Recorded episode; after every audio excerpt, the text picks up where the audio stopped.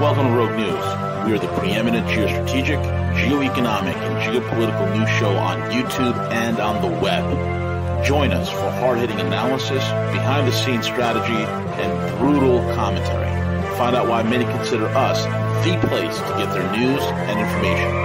Check us out, at roguenews.com. Follow us on Twitter at Real Rogue News, Facebook, and most of the popular podcasting apps. Most of all, remember to subscribe, like, comment, and share.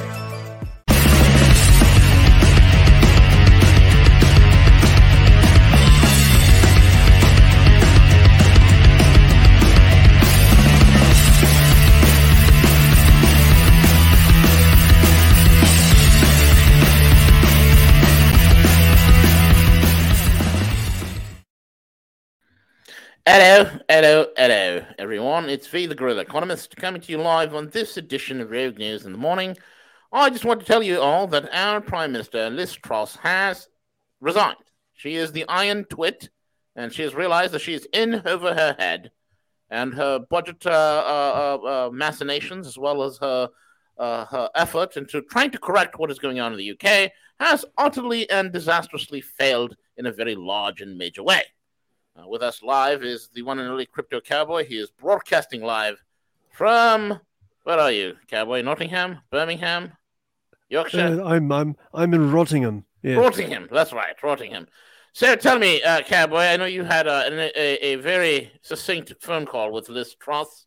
Uh, what has occurred? What? Why did she resign? She was the iron, the successor to Margaret Thatcher, reincarnated for the 21st century. Well, well, as we know, she was going to come on with this sort of a new conservative bent, where she would uh, perhaps decrease the taxes and increase the the giveaways. You know, so not exactly austere, was she? No, but unfortunately, this this does not work in the current environment. No, It- not not economically. So when uh, when everything started to fall apart, and the uh, Bank of England had to come in and wipe her ass, they went ahead and gave her the sack. Was not a not a terribly large surprise, was it? No, It was not, and I've heard that blowjob is coming back. Is that true? The haircut looking for a brain. Blowjob. Yes, yes, that is that is a fact because uh, basically the uh, the people over there love their blowjobs, and so they're going to have one back, aren't they? That's going to be wonderful. Maybe they can blowjob will keep them warm as we freeze as we enter austerity because it's all Vla- it's all Vladov Putler's fault. Vladov Putler is the problem here. Oh yes, of course. Our Lord Vladov is trying to uh, rebuild the USSR and uh, institute all of the you know, to terrible, yes, terrible to- things. You know, he's he wants to get rid of cancel culture and all the lovely things we hold dear over here in the LGBT uh, world. you how know. dare he try to get rid of cancer culture and his infinity for the Orthodox Church. Eh, So I don't don't Terrible. know. You know, pro family, pro Christianity. Yes, this is crazy. This oh, I'm started to rename it cancer culture because it's just about as bad, isn't it? It is terrible, absolutely terrible. But we, like the Americans, we feel a very powerful military, ready to take on Vladov Vladov Putler, our military, just like the Americans. We've lost every single war, but we are some of the best in the planet. Oh, isn't this true? Yes. Actually, we have we won the, the that little bit of a skirmish then in Falkland. Uh, went ahead and gave us our bit of. Uh, right, we the. Argentinians, right, over fishing rights, I think it was, right. So I think we I think we killed a seal or two. You know, the Uh, penguin. No, no, no. oh, oh, those, those were, those are minipeds. We will not call But it's the very same as. I didn't the want our American fans to think that we've killed seals, and they construe that as Navy SEAls. Oh yes, that's this was the plan all, all all along, wasn't it? And of course, it was very similar to when the Americans went ahead and went into Grenada. You know, it's just nearly a bit of a victory, beat up on somebody very small. You know, That's what we're good at. I mean, our precision guided munitions are quite adept, uh, very adept at destroying mud huts, thatched roofs, especially our bunker busters are wonderful at thatched roofs and mud huts. And these Oh, yes, unwashed masses roofs of are the so third flammable, world. aren't they? What? Those thatched roofs are so flammable, aren't they? They they go up quite lovingly, especially when you use a thermobaric device. Yeah, just to hear those those uh, third world miscreants scream in agony as they scream for Allah as our mighty bombs fall on them. But I don't know about these Russians; they kind of worry me.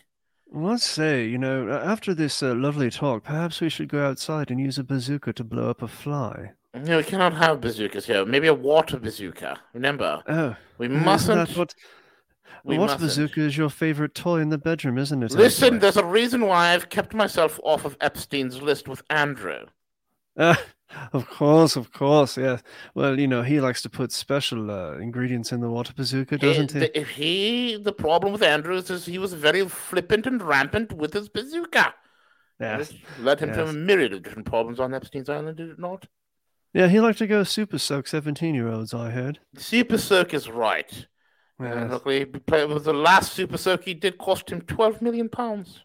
yes Told, and the, his told the title. wench to shut up and go away, and to Mm. tell the media that she was in fact the age of consent.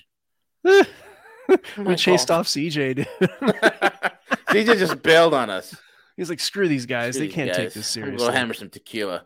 Anyway, guys, it's Rogue News in the morning. I am the gorilla. He is the cowboy, and we're together. Lots of things going on. Check us out, roguenews.com. Follow us on Twitter at Real Rogue News. Rogue News on every single podcasting app.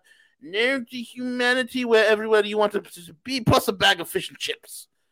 And uh, with that being said, uh, CJ, are you there? Are you even there, CJ? Did he just boot no, no, he's out? he uh, he'll be right back.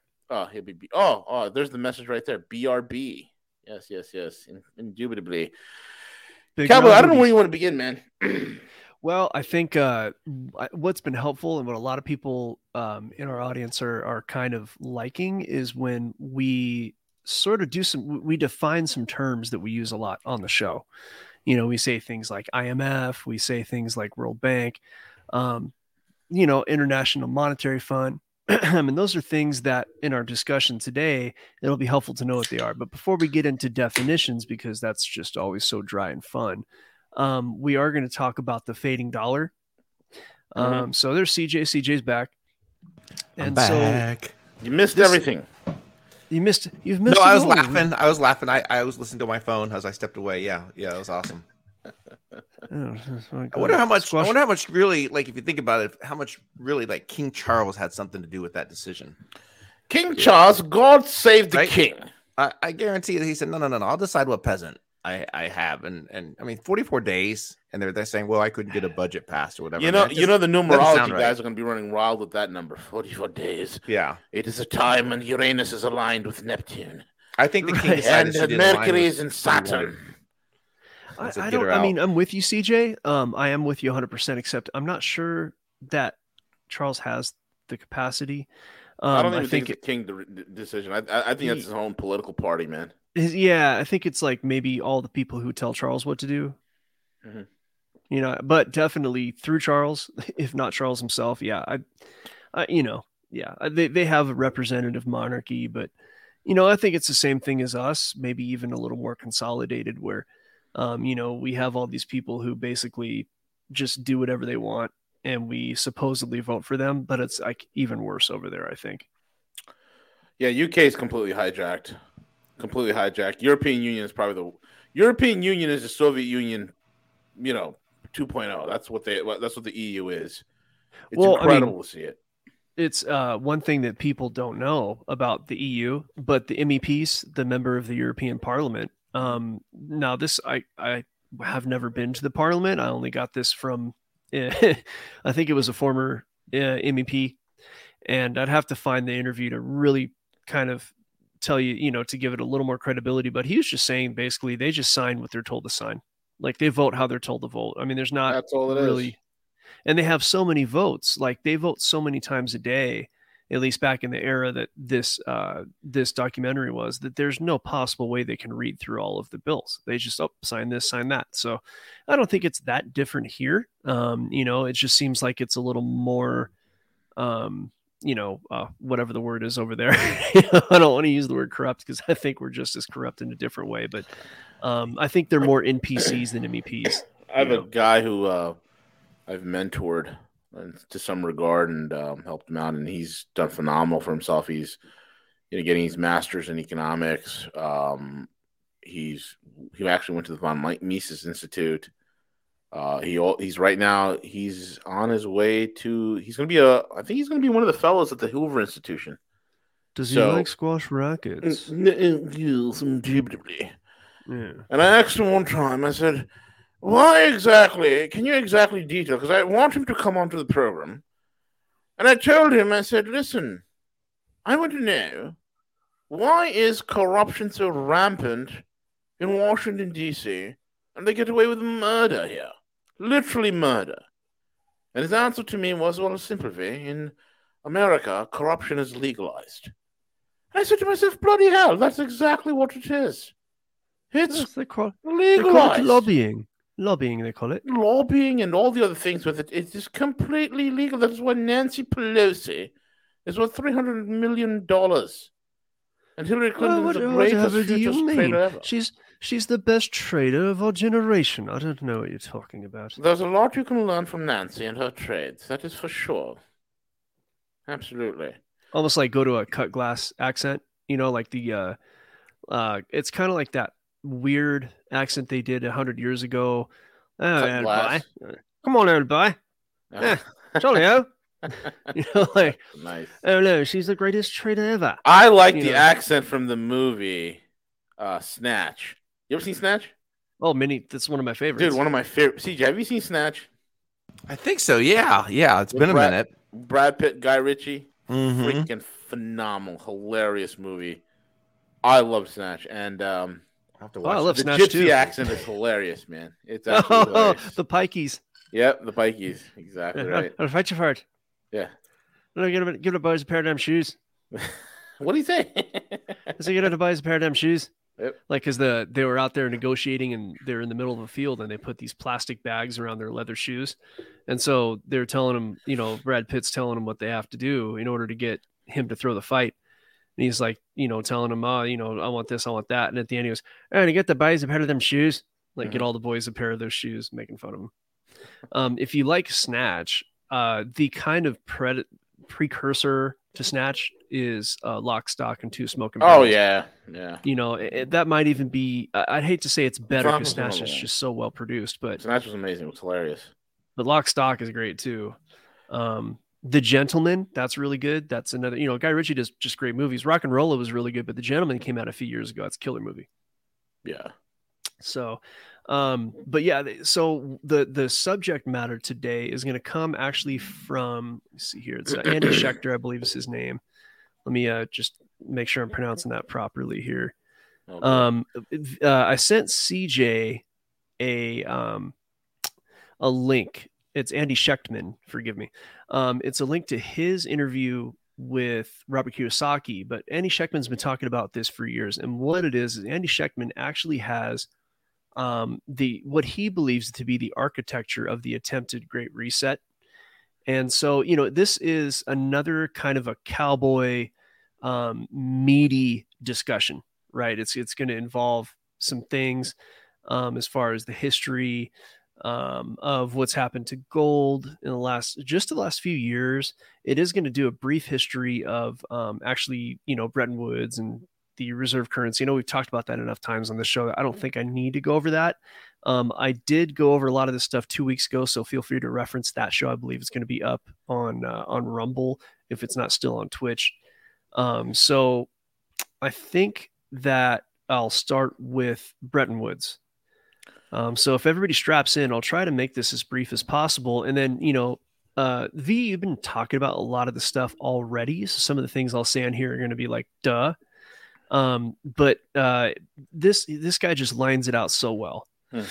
So to kind of start at the beginning, after World War II, we know that the dollar was uh, agreed upon by the private central banks to be the world's reserve currency. And what you can do is you can trade it, uh, what, $35 for an ounce of gold. Correct. And so basically, um, the US, and to the extent the Bank of England held most of the world's known gold at the end of World War II, it was kind of like, hey, you know what? You guys have had a bunch of wars, and it's not really safe to hold your gold on your continent because it could just be stolen. So why don't you give it to us? We'll hold it for safekeeping. In the meantime, um, you know, we'll give you money for that, and you can use that money to buy U.S. Treasuries and actually get a return. And if you want your gold back, it's thirty-five dollars an ounce. And you know, when when things are safer, you can get your gold back. Um, so that's kind of why you know we had a lot of the world's gold. I don't know how much we still have. Um, I believe they kept. We have the, uh, deep storage gold. It's Uh, deeply yeah. stored in the rectums of many of the deep state, uh, uh, you know, shareholders. Yeah, Lego Batman uh, writer went and uh, confirmed that for us. didn't he? Yes, he did. Lego Batman writer, which is Steve Mnuchin, the slumlord extraordinaire, uh, the slumlord that Jared Kushner could take notes from, because Kushner is also a slumlord, uh, literally owns slums. Um, yeah, uh, yeah, he went to go see, and in fact, we do have the United States has deep storage gold. No one's audited it, no one's seen it, but trust us, we have deep storage gold. What this is, you know, I'm getting sick. I'm I'm going to with everything that's been going on, Cowboy. Two things are going to happen. Either I'm going to have like a long two hour, three hour solo dolo um, layout of the United States financial con game that's been going on since 1948 till today, and how it all changed. I have all these detailed notes that I've been compiling, or I'm gonna fucking just write a book, man. It- it's going to be one of those two things because people Dude, need to know this, bro. It's an unbelievable. I- Every day I look at the data, I want to smash my head through the s- desk. I'm like, yo, this is like so obvious. Well, this Yeah. is no, this is what Schectman has actually been saying. So he he's like over the last few years. First of all, Schectman's like um he sells a lot of precious metals, right? So he was Yeah. actually seeing in real He's time. uh, the- Co- uh, Covey Cummington. What's his name? Miles Cummington. Miles Franklin. are you talking about his firm? Yeah, Schectman, whatever. He, he's a retailer. Yeah, he's he's a retailer. That's what we have. so- We have deep bunghole gold. Our Deep time, bunghole, our- yeah. yeah, our time is out. Says the best. We have deep bunghole gold. so um so Schectman of course was noticing the flows of gold, right? Um and what he started to notice back in well, it was like say 2017, that's when Bitcoin started to kind of go off and he noticed a lot of investors were actually selling gold. But then cer- th- this was not true for all investors and in fact it wasn't true for the most important investors, right? So we'll come back to this 2017 where things begin to ramp up because there's a lot of things lead up to that, but I will briefly go over them. Um, so, okay. Now, gold was, or uh, the uh, Bretton Woods was the agreement.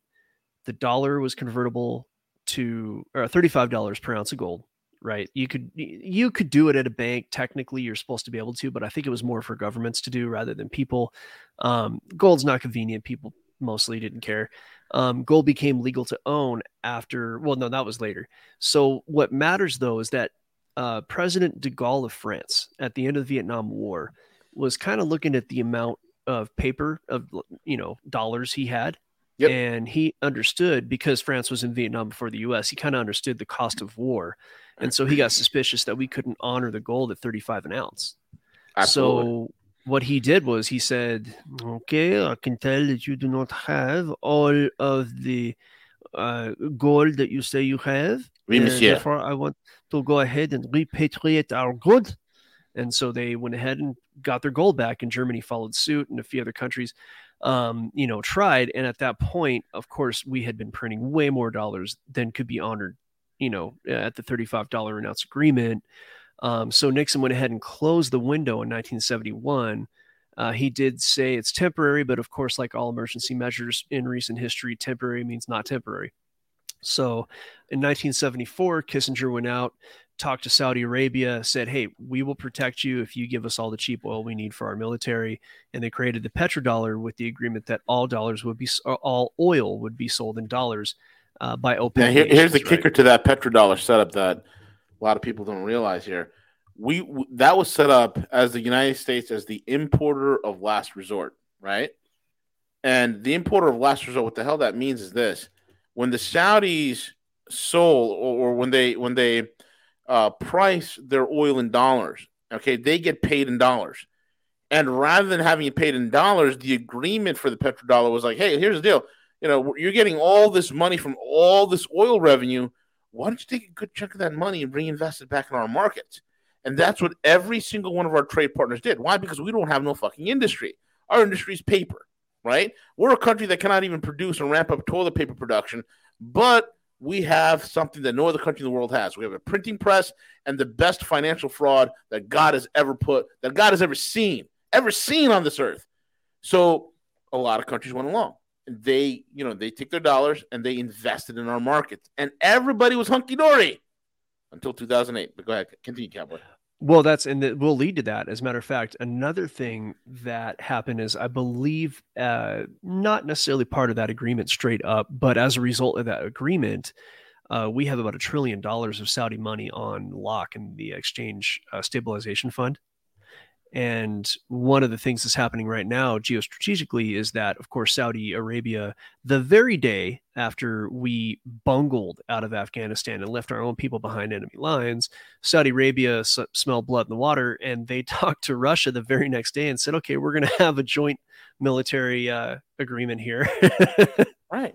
So, you know, at that point, what'll happen is that if Saudi you know, if if whatever goes sour, we technically have the ability to um, uh, unprotect that trillion dollars in the ESF. And I heard it actually might be like four trillion, but you know, essentially we might just you know take that trillion dollars. That that's one thing, but that's a side note, right? Mm-hmm. So this was the beginning of the petrodollar. The petrodollar created an artificial demand um, for the dollar because it had to be used in, in oil trade. And quite frankly, it's been, you know, uh, that translated to pretty much any commodity trade. And oil being energy, energy being the primary input, as per last week's discussion around Arthur Hayes's article. Um, that demand has actually that that was a genius move by a desperate group. Um, there's a little more to it um, with the ability to make other countries whole for what was owed to them because of all the printing. What we actually did was we um, the EPA was created around 1971 ish, and they went ahead and created a bunch of these national uh, monuments under which are a lot of mineral wealth. And that mineral wealth was promised to these countries to whom we owed the money. So essentially, um, the mineral wealth that we have in this country is promised to other people as a result of the money printing that went on. So the inflation that you see takes many forms, and that's just one of them. Um, so that's another side note. But let's get back to the story of the money, right? So once we went fiat, once the dollars were taken off the gold standard, of course, we all know the story of printing and inflation. Um, so, you know, this is going to kind of, I'm going to circle back to this gold sales that Schectman was noticing, right? So, Bundesbank repatriated gold in 2017, right in the middle of when gold was just not doing well in price. Um, they went ahead and repatriated their gold, which of course uh, Andy Schectman was like, wow, "That doesn't make any sense. Gold is really not performing right now. The market is the market is just doing great. Why would anybody want to repatriate their gold, right?" And that actually ended up being the same year uh, that the repo market crashed. And it was during a time when many investors, like I said, were selling gold due to lackluster performance. But as soon as Bundesbank repatriated their gold, then followed Austria, Hungary, Turkey, uh, Czechs, Dutch, eh, all the a lot of other national banks went ahead and repatriated their gold. Right now, the last time that the repo market crashed was in 2008 during the Great Financial Crisis. The Great Financial Crisis went ahead and was the reason that Basel III was created. We're going to get to Basel III in a little while. First, in 2018, what happened? These same countries, these sovereign wealth funds, and uh, also um, the you know a lot of large traders um, and soon to be family offices, they they bought more gold as a group than the prior 60 years combined in 2018. So gold's performing terribly. And all these countries are not only repatriating, but they're accumulating. Of course, China and Russia, we know they've been accumulating. So this is what Andy Schectman calls mile marker number one. He said in 2019, after this accumulation and repatriation, the BIS, the Bank of International Settlements, classified gold as the world's only other tier one reserve asset aside from the USD. Now, what does a tier one asset mean?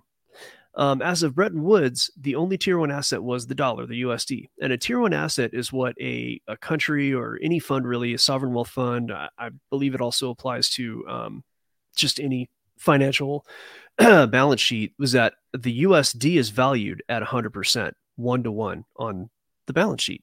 So you might have other assets on there, but they're not valued as a one to one. And in fact, gold was a tier three asset. So let's just say you're a sovereign wealth fund, you have uh, $500 billion of gold on your balance sheet. Like technically, you have that gold. It's only valued at 250 billion instead of 500 billion because it was a tier three asset. So a year after all of these countries repatriated their gold and then accumulated more gold than they did in the prior 60 years, all of a sudden gold was changed to a tier one asset. So their balance sheets, as uh, with respect to gold, doubled overnight. I mean, the word must have gone out, people. you, you think about that. How did they know? How did they know to accumulate? How did they know they would basically get double the value on their assets overnight? Technically, like you know, we'll just say over New Year's Eve. Um, so what then happened was basically the BRI really started to gain steam. So the Belt Road Initiative is the largest infrastructure project in history on Earth. Um, it covers 75% of the human population and 45% of the world's GDP. And that's GDP that is funny numbers. Like the real GDP is probably higher than that. Um, so the Belt and Road Initiative we know what this is, right? This is an economic cooperation which pretty much covers Europe and Asia and Africa. And, you know, they offered for the United States to come and help out and be a part of that. And United States was not interested. So now you have this this giant, ginormous cooperation being built that's going to take, I mean, it's it's decades of work, but there's no US participation. There's no USD dollar settlement. And in fact, it's all settled in the digital yuan, which is also known as the gold trade note, because those digital yuan can be converted into gold through the Shanghai Exchange. And the Shanghai Exchange actually uh, delivers like 100 times more gold than like daily or weekly Bingo. than the COMEX does. And the COMEX is who sets the price for gold. So, you know, this is like, this is starting to get kind of crazy. So, what's the COMEX? Because this matters. The COMEX is the uh, United States based exchange where the gold price is essentially set. It was it was created as a way for farmers and other commodities merchants, if you will, to kind of hedge their bets. Let's just say that maybe uh, some corn farmer has 100 bushels of corn and he needs to sell it at $200 a bushel in order to stay profitable or to get the profit that he needs or whatever it is. But, you know, the sales are not going to happen until October and the corn, you know, it's still spring. He's still growing his corn. There could be storms. There's a lot of unpredictable situations. So that farmer who has that corn in uh, production, he literally has it, can actually short his own product to basically make an agreement with somebody else to buy it at $200 in the future, right? So that way, for unforeseen uh, circumstances, he can kind of make up that risk through a futures contract. And that's why the COMEX was invented. And now it's just abused. It's become a casino.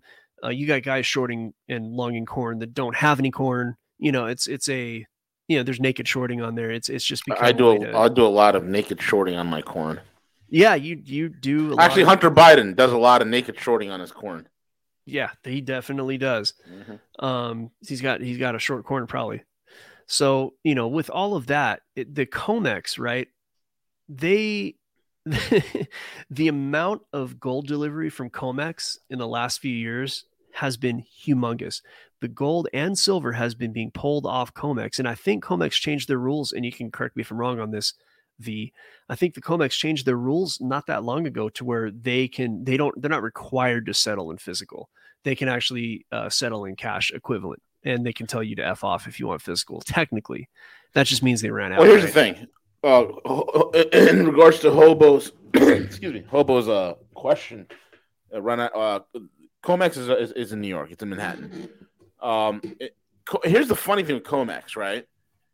Something crazy's happened a few months ago, and it was reported on the news. Some people caught it. Most people didn't.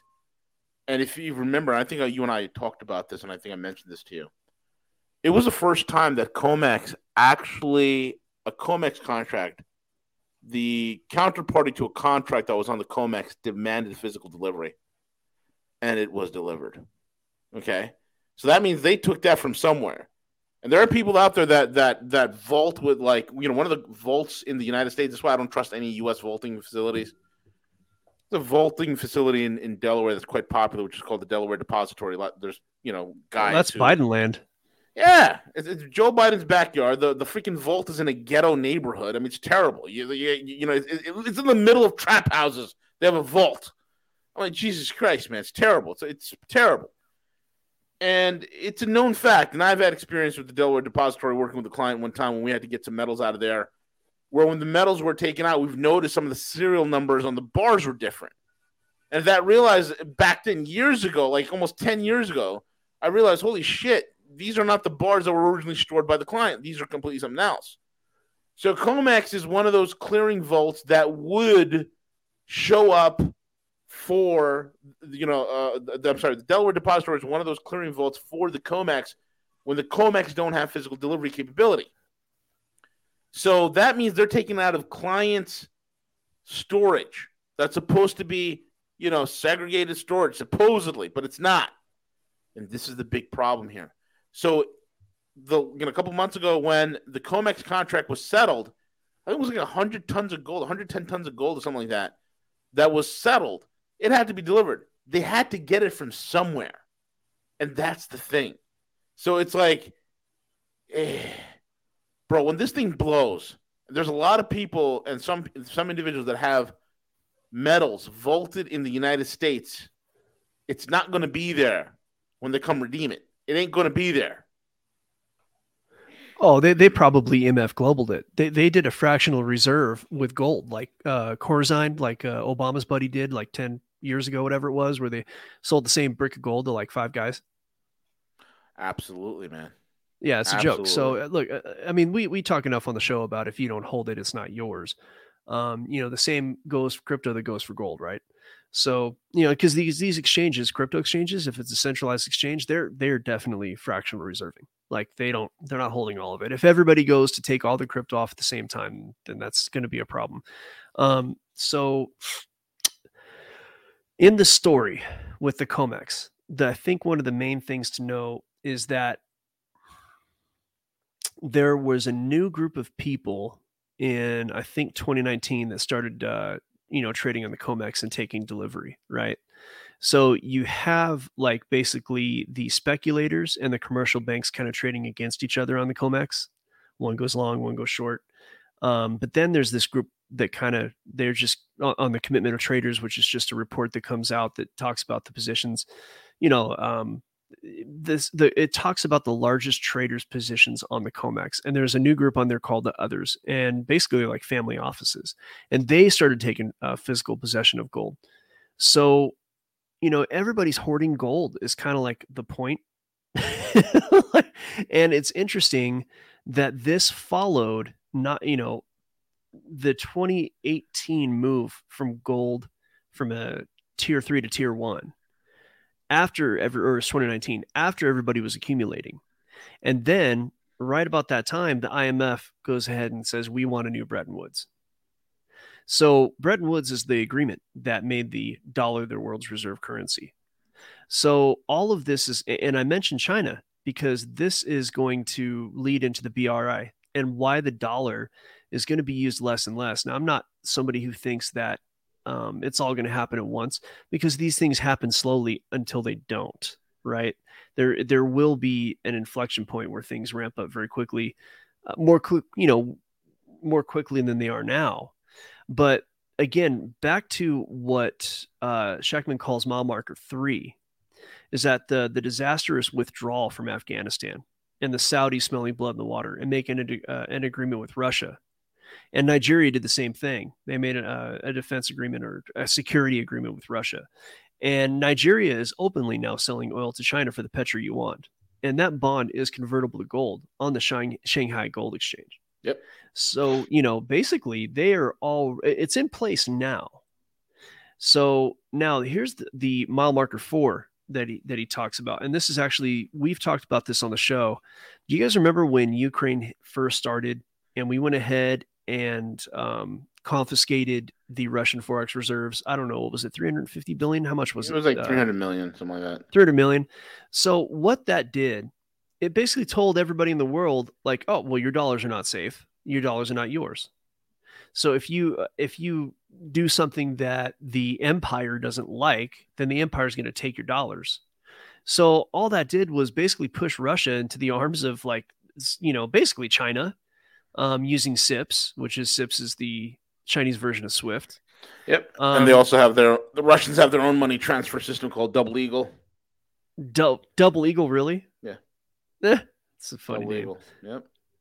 That's great. That's it's ironic. Um, so look, the you know, of course, the big question is, was this done on purpose? Um, Andy seems to think that it was. He thinks that this is how they're going to push the Great Reset. That's his theory. Um, he thinks that all of this machinations, messing with Russia's gold, um, was to basically push the Great Reset. Because what's going to happen now is that you have the Belt and Road Initiative. He thinks the Petro Yuan is like, or the digital yuan is like a beta test. And as soon as everybody kind of gets everything where they need it to be, as soon as the pieces are in place, he thinks that the rest of the world, or I should say 75% of the world's population outside of the Five Eyes and their lapdogs, will go ahead and say, hey, uh, it's been a good run. Good working with you. Now we're going to go ahead and move to this new system, and they're going to sell their their dollars back to the United States. And when you have all of the debt, which I think uh, China and Japan both own over a trillion in uh, U.S. debt, um, you know, many countries own a lot of it. If that were to happen in such a precipitous manner, what we're going to see is the dollars come back to the U.S. shores in a very violent, like not violent, but in a very precipitous manner. It's, they're going to, we're going to get flooded with dollars. It's like printing money. It's like if this thing goes how they want it to go, it's like they don't have to print the money. And in the meantime, the the rest of the demise of of the United States game is the fact that we have the fire economy. What is it? Uh, finance, insurance, real estate, Yes. and uh, is that? I, I'm going to come up with a with a more colorful terminology for the fire economy, like fraud, uh, insinuation, rhetoric, something like porn. yeah, that's basically what it is. The fire Yeah. economy, yeah, exactly. You know, finance, That's insurance, real you know, I mean, it is what It's the real- dealing with, right? You know, it's it's amazing to me the fire economy is finding out what happens when it goes against an industrial power. And here's the thing, bro, right? The Afghan pullout, the loss of Kabul is when the world realized that see in 2008 the world realized that America spends money like a drunken sailor on shore leave. That the United States is insolvent. It's all been a, a, a, a an, an act and everybody knew there was an act. And even those that are smart enough to figure out, hey, this is a giant Ponzi scheme, played along on it because they benefited from it, right? Like, all right, it's a bubble. Yeah, it's fake. Yeah, it's making up on nothing. But you know what? We're making, we're extracting this money and wealth out of it, and we're going to utilize it for the betterment of our nations, right? The Saudis do it, and UAE, so, so, so many countries, right? So in 2008, when when when uh, when, when the market crashed, everybody's like, "Yo, we can't trust these idiots." The, the and, and they realize nothing's been fixed, but they're like, okay, you know, we'll still go with it because, after all, America is a world superpower. It's the lone hyperpower. And then all of a sudden, here comes Kabul, and they realize they cannot even beat a bunch of goat herders on horseback wearing black pajamas and an AK. Right? They were literally running out of there. And we've heard from guys like the guy that I have here, that I've had here, you know, a couple months ago, uh, who was a major in the United States Army, uh, you know, who went it was a West Point graduate, served under Stanley McChrystal, and he served under David Petraeus. And he was like saying, yeah, the Taliban were literally fighting us to a standstill at best, or we're losing the fight at worst. Okay, that's the God honest truth. And now the world's re- realizing after that whole Kabul pullout that not only are we worse than a drunken sailor on shore leave, but we're a sailor that can't even fight. We're the hundred. We're not the you know 250 pound hulking mammoth of a man that's punching out the lights of everybody else. We're just a scrawny punk ass who's been throwing his weight around trying to fool everybody, you know, into thinking that he's bigger than what he is. We're the Wizard of Oz. We're the man behind the curtain. And dude, the question becomes, what's going to happen when the rest of the world wakes up, probably by the end of December, okay, early January, and that morning they wake up and they see that not only has America lost Kabul, but they lost Kiev. Oh my God. The last shoe to drop. If there was any doubt that the American military is nothing but a Hollywood invention, it will be answered then. Yeah, it's you know, it's a sad thing. You know, it's it's my country. I love it, but unfortunately, you know, we're here at a time that the fraud is kind of coming to an end. So it was great while the fraud was going, but you know that's just that's how fraud works, right? It's Ponzi scheme. Um, so you know, I, I think that though what what is really interesting here and what actually is in the background is the fact that um all these countries uh, and, and again let's let's just really quick bef- to seal up that discussion right before we move on to the bis um you know the the fact that they knew to do this is what we'll go on to. I have time if we but, need to go longer, guys. I'm not sure about V, but if, if we need more time, I, I, I can afford that. Okay, yeah, you guys well, can go lower. I have a hard stop at 12, okay. but uh, Cowboy, I want you to continue. Good, Cowboy. You, are getting into it deep. Good. Sure, sure. So I'm going to go over like what is the, the quick definitions by Investopedia. I like Investopedia. Um, they're going to give you what is like the um, the sterilized discussion, like the sterilized definition of things. Um, so, and then V, you can kind of come in and we'll, we'll talk about the real one, but I'm going to share screen here. I think this is the one. Yeah, it's got to be it. And I can, I can enlarge this if need be. I can zoom this in. So what is the bank in international settlements, right? So, headquartered in Basel, Switzerland, founded in the 30s, the bank, the BIS, Bank for International Settlements, is a bank for central banks. So, it was founded in 1930. Bank for the BIS, the oldest global financial institution, and operates under the auspices of international law. From its inception to present day, the role of the BIS has been ever changing as it adapts to dynamic global financial community and its needs. Um, it goes on to talk about how the BIS was a chameleon. It was kind of um, taking the job to. Uh, it, it, initially started to kind of fix the financial problems that occurred World War II, Berlin, um, and then after that, it turned its focus onto the defense and implementation of the World Bank's Bretton Woods system, right? So essentially, the BIS has also emerged as an emergency funder for nations in trouble, coming to the aid of countries such as Mexico, Brazil during the debt crisis in 82 and 98, respectively. In cases like these, where the International Monetary Fund is already in the country, emergency funding is provided through the IMF program. So, um, they also were kind of refereeing for the European monetary system, which, as we know, is kind of a shit show. Um, and they were doing that up until 1994, kind of, uh, I would assume, backstopping the the European system there. So, you know, Daddy's not helping them anymore as much.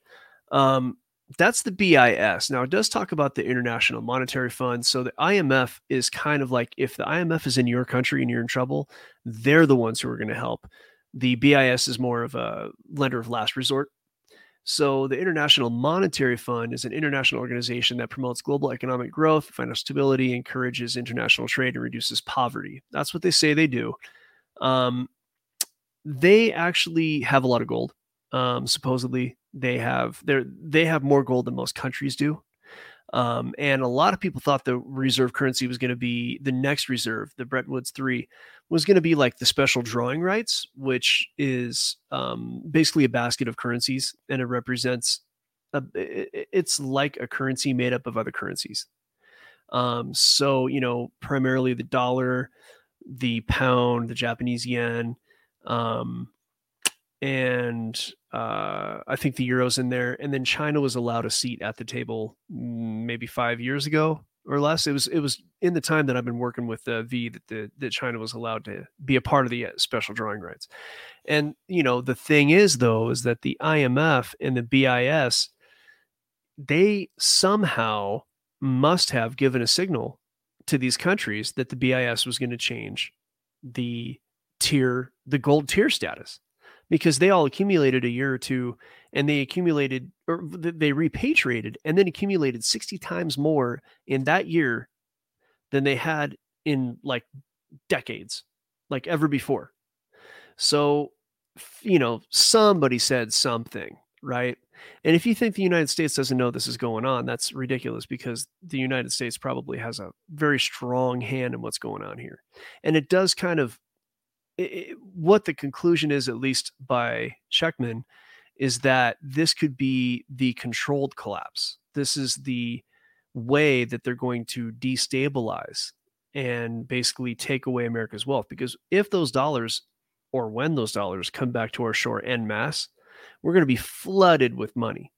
And at that time, we're also going to have a lot less control over the rest of the world because the dollar's not the reserve currency anymore. You know, we don't really have a finger in all the pies of these countries. We don't have a say. They we just they can tell us to f off a lot more than they can right now, and uh, it'll be like a hyperinflationary event. So then interest rates are going to like really go up high, and it's probably going to be an, an emergency scenario at which time the uh, the new currency will probably come out. We'll probably go to our new system at that point. So I've heard, and V, you're going to have a little more information on this, I think, but I have heard that the CBDC for the US is like a few years out. One interesting thing about Basel III so, Basel III is essentially um, the agreement that was created by the BIS in Basel, Switzerland. Um, uh, and it was an agreement that put a, some more kind of financial rules on the banking system. Um, so it was in response to the 2008 great financial crisis. They wanted to kind of tighten down on things. But what's really important is when does it go into effect? Well, some of it already has, but a lot of it is going to actually begin implementation on January 1st, 2023, and to be phased in over five years. So five years is a magic number, and we're almost to 2023. And like I said, I keep hearing that the CBDC is at least five years out. And you hear that from people on the like Associated Press News. And it just so happens that Basel III is going to go into effect on January 1st in a few months. And that is going to be phased in over five years. So, what is that? Well, some are calling the rest of Basel III, actually calling it Basel IV. And I went ahead and delved into there, there's a lot going on here um, you know, containing the use of internal model approaches used by some banks calculate their capital requirements. That's fancy terms for not allowing banks to inflate their balance sheet. It's like not allowing banks to cheat. But the one I highlighted is actually key. So we talk a lot on this show about leverage. I did uh, a mini class on leverage two weeks ago on this show, so go back and take a look at it. But basically, it's a way of borrowing money very short term to in uh, to amplify your trades. So you can use ten dollars to trade hundred dollars worth because you have ten to one leverage. Leverage is crazy because sure you can make your money 10 or 100 times faster but you can lose it 10 or 100 times faster and when you have heavy leverage this is when you get margin calls we also talked about margin calls margin calls are when you don't have enough capital to hold up your end of the deal in a leverage trade and basically you're liquidated meaning that the trade goes away meaning that that money is no longer floating around in the system and that is not good because that's a decrease in money velocity. And a decrease of money velocity is extremely bad. It causes deflation and deflationary events are basically what happens when all assets go down. So what they need is they need everything to keep going. They need everything to keep going. And so this i highlighted says that they're going to introduce a leverage ratio buffer to further limit the leverage of global systemically important banks, banks, which in parentheses means banks considered so large and so important that their failure could endanger the world financial system. The new leverage ratio requires them to keep additional capital in reserve. What that means is that it, they want to avoid margin calls. So the new rules mean that they're going to have to take capital from wherever they've got it, and they're going to have to actually hold that capital on their balance sheet to avoid a margin call. Now, when you take capital out of the market, that means whatever crappy yield you're getting, you're now getting less yield. So these banks are going to make less money, right? Now, these banks right now are so, um, let's use the term inelastic that, like, it, let's just say you inflate a balloon a little bit and you put a needle in it, like nothing happens. But when you inflate that balloon all the way and you prick a pin in it, it pops. And these banks are so inflated that just a little tiny bit, the, this additional capital reserve requirements are a pin to pop that balloon. And they've held that off until 2023. Yeah.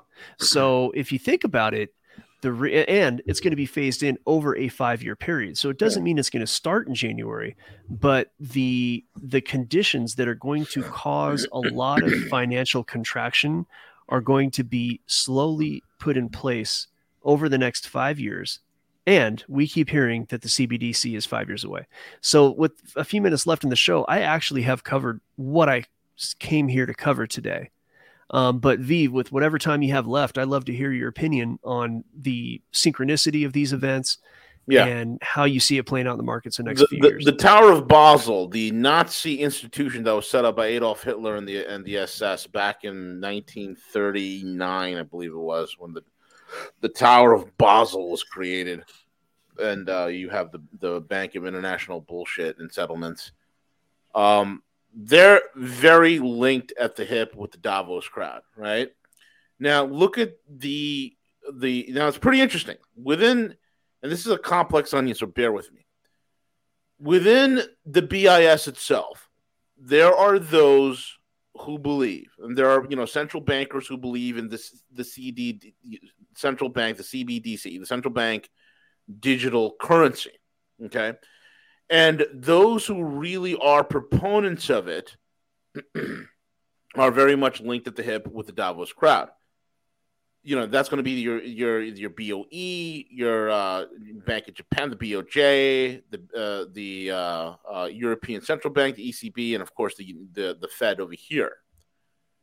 The problem that they're having, and even though they said it's a five year implementation process, they're having a great deal of problems because they do not have the necessary not only infrastructure to pull this off nor even the technology to pull it off in an effective way.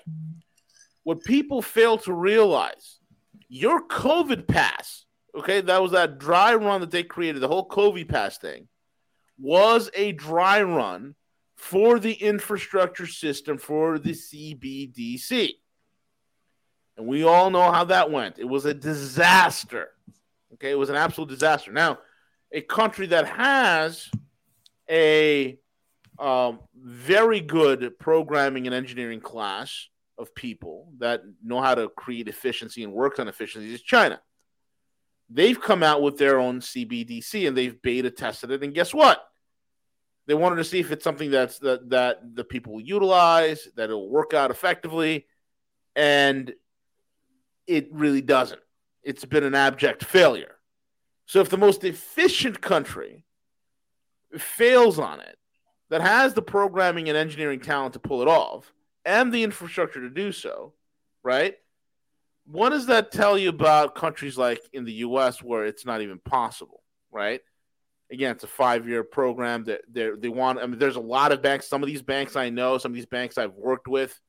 Okay, there's one in New York that I've worked with. There's one out in the in the Southwest that's also a major player that's in you know a top list that's also have a you know a structure based on you know this new quote unquote uh, decentralized in the sense of you know it's not utilizing the typical rudimentary infrastructure that usual bank banks operate with. And they're having a hell of a time. They're having a hell of a time. So it's anybody's guess from what these white papers that the BIS puts out that when the CBDC is going to is going to roll out. Now that being said, it's also quite interesting that what is the cryptocurrency that the the the the the, the tower in Basel gave their blessings to? XRP. Right. And there's also one more.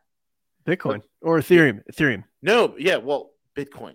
They have given the green light, okay, for Bitcoin to be used as part of a bank's um, reserves as a part of a percentage of a bank's reserve, the BIS a couple months ago has okayed and greenlit for banks to utilize BTC as the uh, uh, as part of their reserves, and they've also greenlit gold.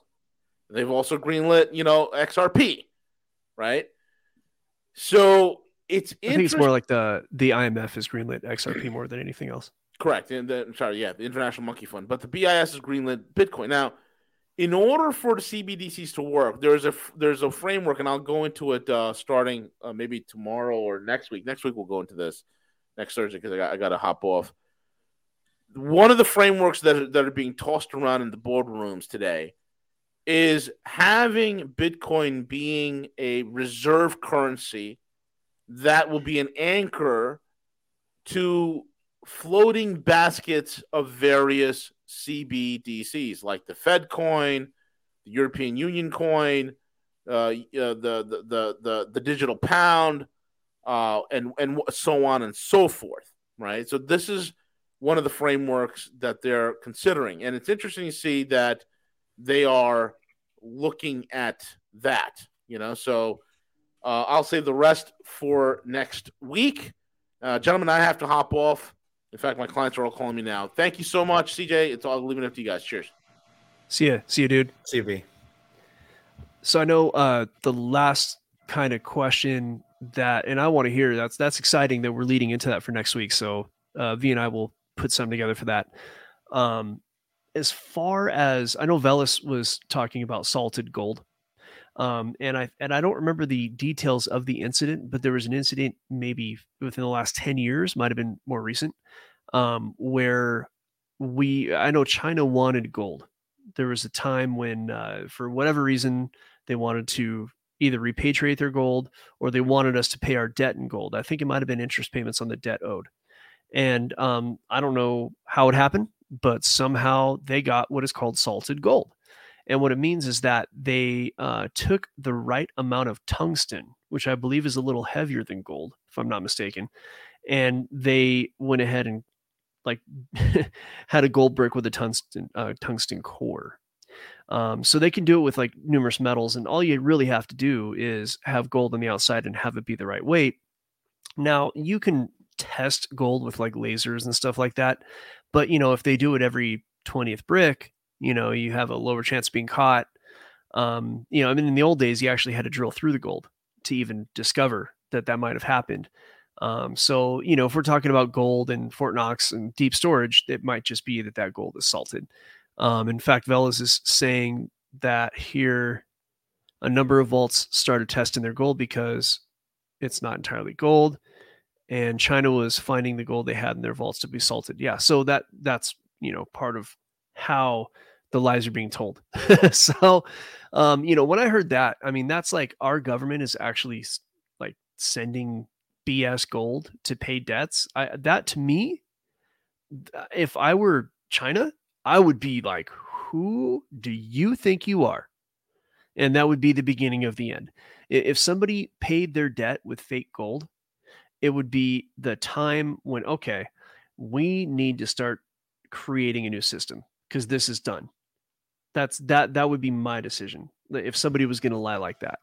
So anyway, yeah. um, I will be excited to talk next week as far as the cryptocurrencies and how they might be fit into the new um the well, new I, I currency. Yeah, I think what we're heading into, and I think it, um, I probably need to get him on and see if his thoughts are, are still the same. But you know, Jim Willie uh, coined this uh, several years ago when he said that we're heading into a dual universe, and and I and I if you really map this out, it it makes absolute sense, especially in the areas of geopolitically how there's very little uh, trust within the the the powers that be within uh, international commerce trade.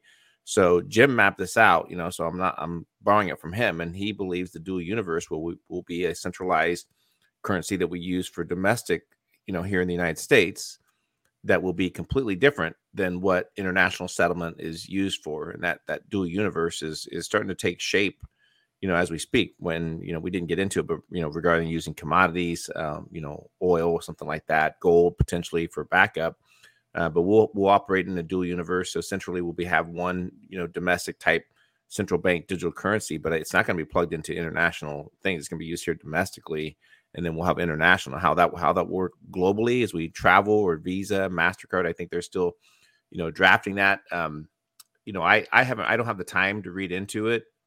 Um, but if I was follow, following the financial markets in depth, I would definitely be paying attention to uh, Biden's executive order uh, that he signed in in March.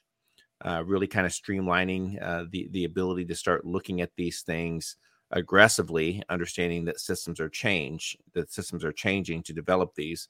Uh, V's right. There's we don't have the technology to do it. The government doesn't. For God's sake, we couldn't even put a website together to do uh, Obamacare. Right? It collapsed within the first hour. So so we don't have the talent within uh, the the the regulatory uh, you know the, the, the banks the government to do this then they're going to be sinking i think they actually did i think they were actually looking for white papers uh, from different uh, uh, uh, cryptocurrency development things saying hey can you help us do this and i know that they received numerous ones to do that so again i don't have time to, to, to read into it daily but um, you know this executive order and what it maps out it's it's it's it's pretty forward thinking in terms of you know, looking partnering up here in terms of regulatory here domestically, but then also internationally, how that potentially could work.